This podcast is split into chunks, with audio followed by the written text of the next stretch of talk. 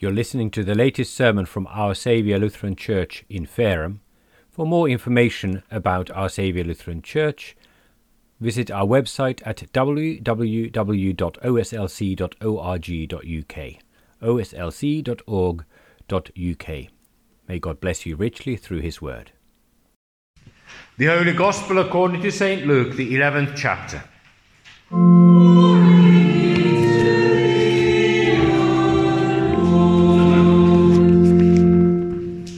Now Jesus was casting out a demon that was mute. When the demon had gone out, the mute man spoke, and the people marveled. But some of them said, He casts out demons by Beelzebul, the prince of demons. While others, to test him, kept seeking from him a sign from heaven. But he, knowing their thoughts, said to them, Every kingdom divided against itself is laid waste, and a divided household falls. And if Satan also is divided against himself, how will his kingdom stand? For you say that I cast out demons by Beelzebul. And if I cast out demons by Beelzebul, by whom do your sons cast them out? Therefore they will be your judges.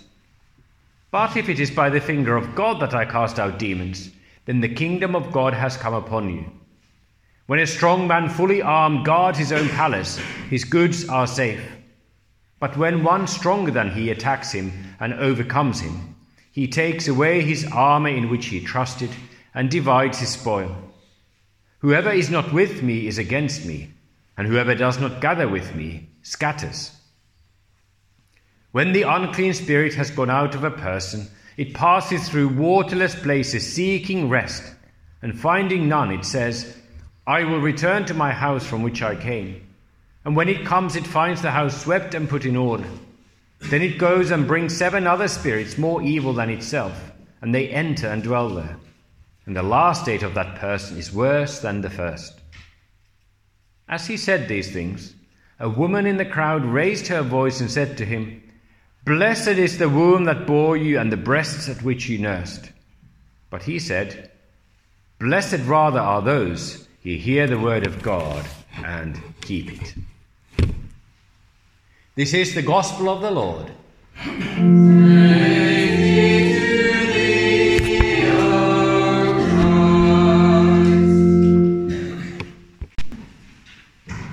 Grace to peace from God our Father and from the Lord Jesus Christ. Amen. Let us pray. Holy Father, sanctify us in the truth. Your word is truth. Amen. The finger of God. It's a, an interesting expression given that God is a spirit. And though God the Son was incarnate and took on our flesh, and he had, as far as we know, ten toes and ten fingers, when we say God's finger at work, we are clearly and obviously looking at a, a, a metaphor, a figurative expression. We have these uh, references to God's body parts littered throughout the Old Testament. We hear of God's heart, we hear of God's nostrils, God's ears. And we have God's right hand and we have God's mighty arm. In fact, we learn repeatedly as we read through the Old Testament that it is God's right hand, his, his outstretched arm, that led the people of Israel out of Egypt. And how did the outstretched arm, the right hand of God, how did it operate? Well, with power. It was by the outstretched arm of God that the sea, Red Sea, was open up for the people of Israel to walk through, but the armies of Pharaoh drowned.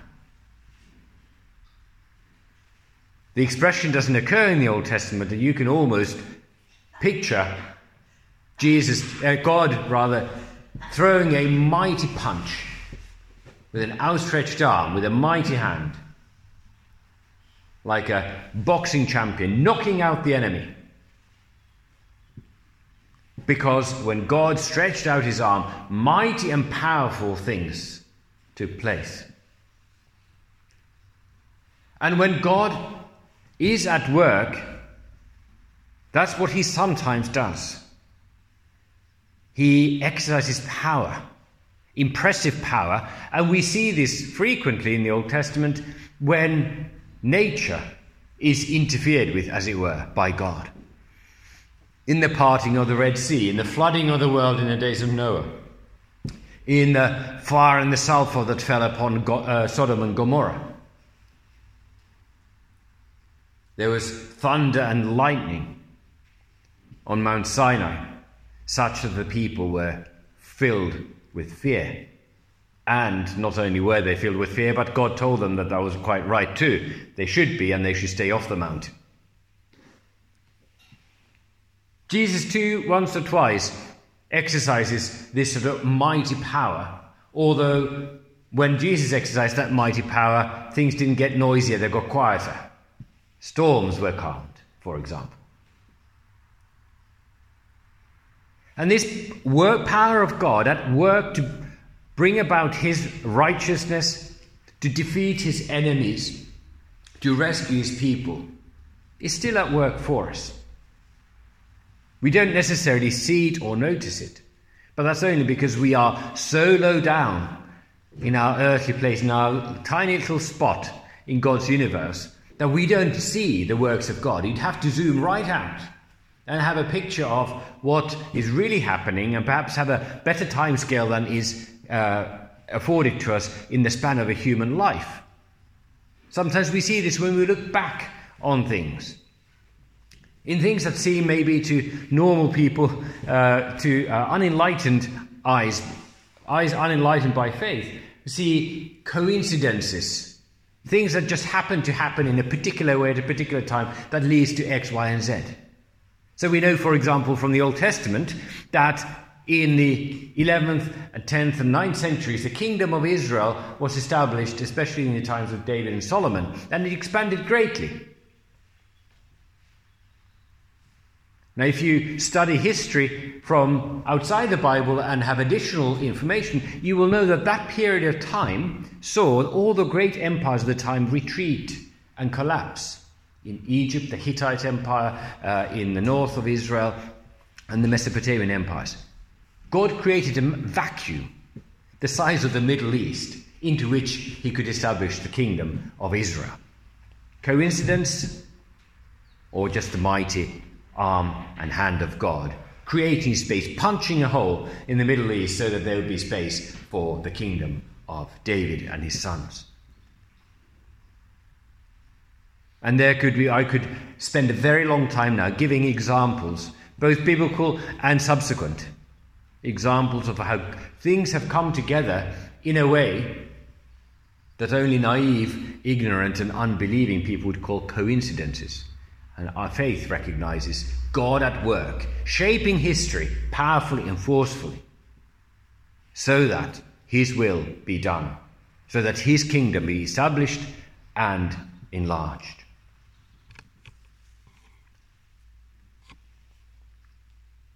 So, what does God's finger do then? If that's when God throws a punch, what does it do when God sticks his finger into things?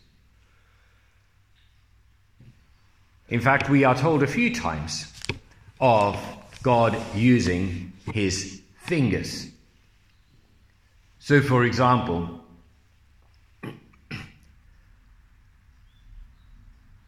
in the Psalms, we have a reference to God using his fingers at creation.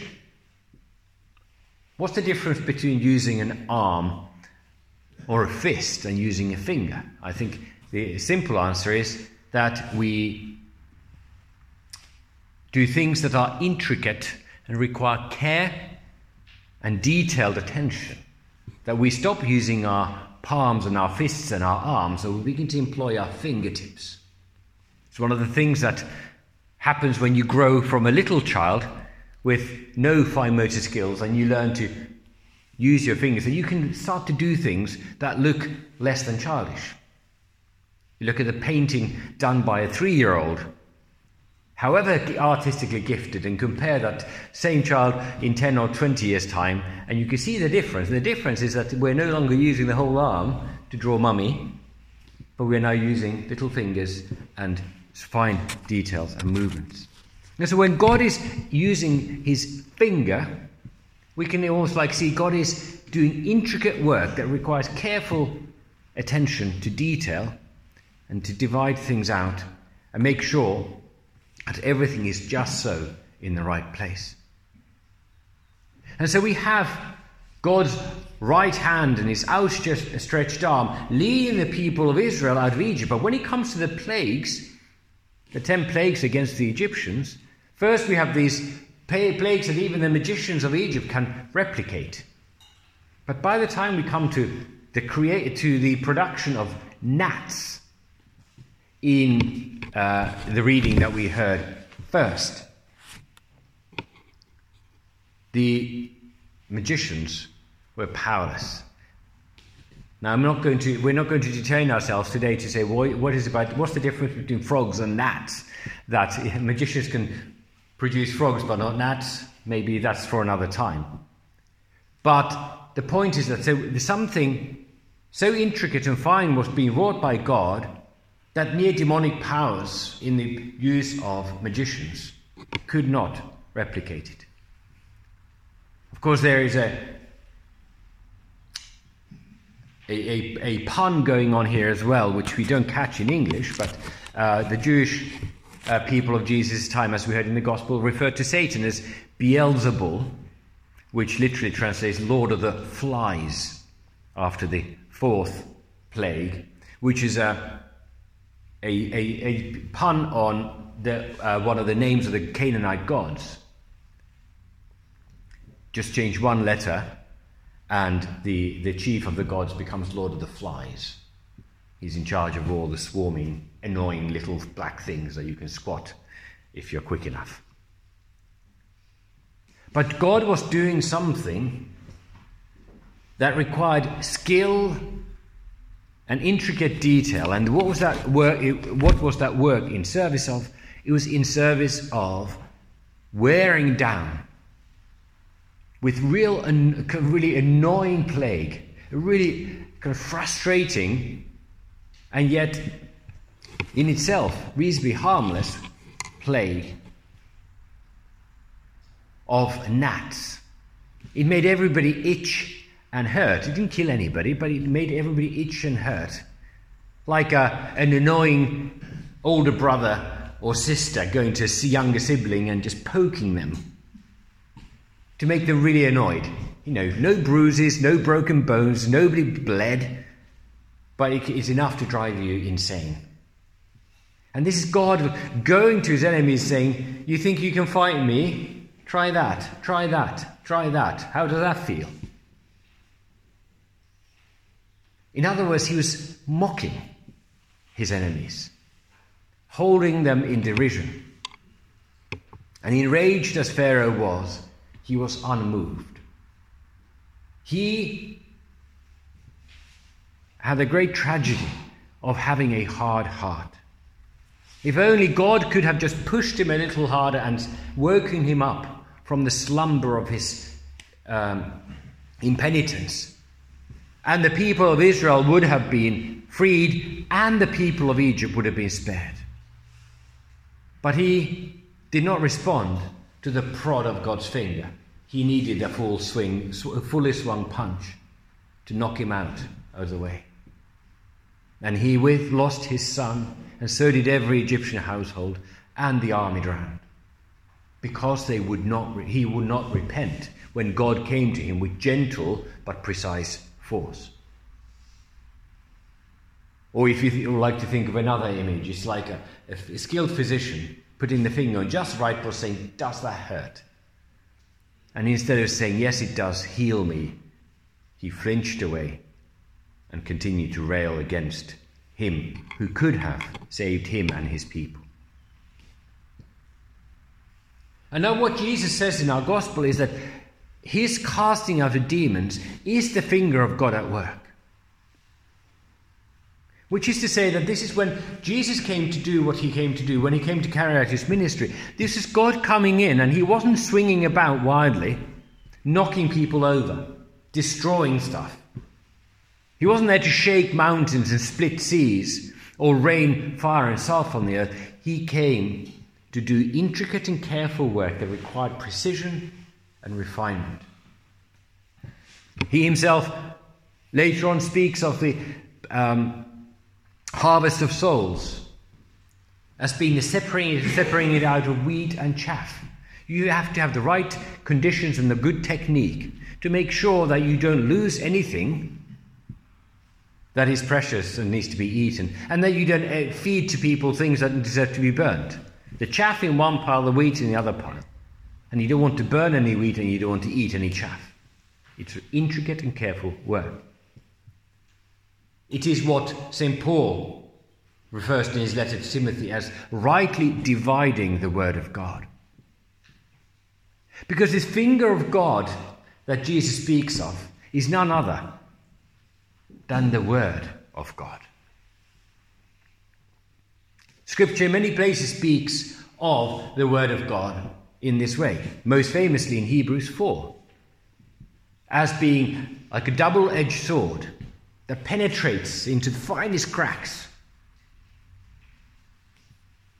and distinguishes between soul and spirit, goes into between bone and marrow. Find a, it's so sharply tuned that it finds all the right places and go and, and distinguishes that which needs to be distinguished. In the Lutheran tradition, we speak of the distinction between law and gospel, for example. We distinguish between what needs to be said when people need to be know need to know their sin and God's expectations of us. And we separate that sharply and clearly from what we need to say to people so that they might know how the forgiveness of sins comes about.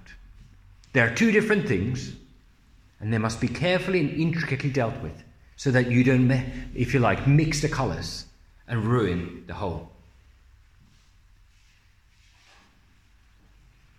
The Holy Spirit of God works through the Word of God and the work of the Holy Spirit through the Word of God, the sword of the Spirit, is a powerful weapon. In the book of Revelation, at the end of the book of Revelation, we have a, a picture of the battle between Christ and Satan and their respective armies. And what comes out of Christ's mouth is a sword. And with that one word of his, of his mouth, he slays all the enemies. That's when Jesus is at war with the demons. And that battle is being fought here. He casts out demons. And how does he cast how does Jesus cast out demons? Without exception, he casts out demons simply by telling them to leave. Say, go. The word go, when spoken by Jesus against demons, is powerful enough that they have no option but to go. And when they negotiate, the one time they negotiate with Jesus, in the case of Legion, and said, you know, send it, you know, don't send us back to the abyss, send us to the pigs. How does that turn out for anybody? They're all drowned. So they avoid one abyss and they end up in another. Jesus says, Go, and they go. This is the power of God's word. Know, if you, if you ever contemplate or even encounter the evil forces of this world, whether the visible ones or invisible ones, you may well be filled with foreboding or fear. You look at what's happening in the world and think, you know, who, what will come of us? What will come of us with all these things arrayed against us? The power that the evil one seems to have over the world, and our little churches in our, in our uh, godless nation, and all these forces of war and famine and all kinds of uh, nastiness, as well as the spiritual deceptions that sweep across nations. The millions and billions of people who follow after falsehoods and lies. And to all of this, Jesus says, when he comes to deal with this, it's like he's just, he's just operating his finger. It's no trouble to him at all. His finger has more strength in it than all the evil of the world and the kingdom of Satan put together. And with one word, he will slay all the evil ones. And already with words, he casts out demons. This is why in the traditional uh, Lutheran baptismal service, and it's not just in the Lutheran baptismal service, but the baptismal service of the Western Church, which was preserved in us, they're part of the um, baptis- uh, pre-baptismal part of the service always in- included an exorcism. Depart, you evil spirit, and make room for the Spirit of God. Depart, you evil spirit, and make room for the Spirit of God. And with that word, because this is, these are, this is all being done in the name of Jesus, with those simple words, you might may or may not see or hear anything. One of our children happened to cry out at just that moment, said, "Ah, that's the evil spirit leaving," presumably. Uh, but whether you, or not you hear or see things, when those words are spoken, you be confident that when that child is baptized, there's loads of room for the Holy Spirit. All evil spirits have departed. Why? Because the word of Jesus, finger of Jesus, pushed them out, knocked them out altogether. But he uses his finger rather than his fist so because he wants to cast out that which doesn't belong while preserving us. He works with gentleness with us who are frail children of flesh. And at the same time, that same gentle force that preserves and saves us is powerful enough to cast out sin, to expel Satan and all his minions.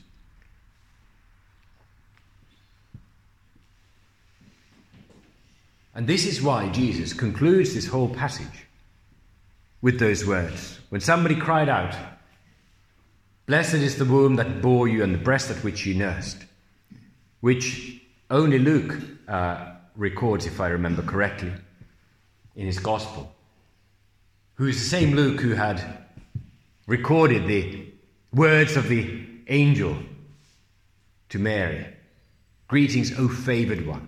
And the words of Elizabeth to Mary Blessed are you amongst women. And ever since then, Christians have referred to Mary as blessed, the Blessed Virgin Mary, because she had that privileged, unique privilege of bearing in her womb the Son of God in the flesh. And yet, by comparison, Jesus, when somebody says, Blessed is the womb that bore you and breast at which you nursed, yes, but Jesus actually Blessed rather are those who hear the word and keep it.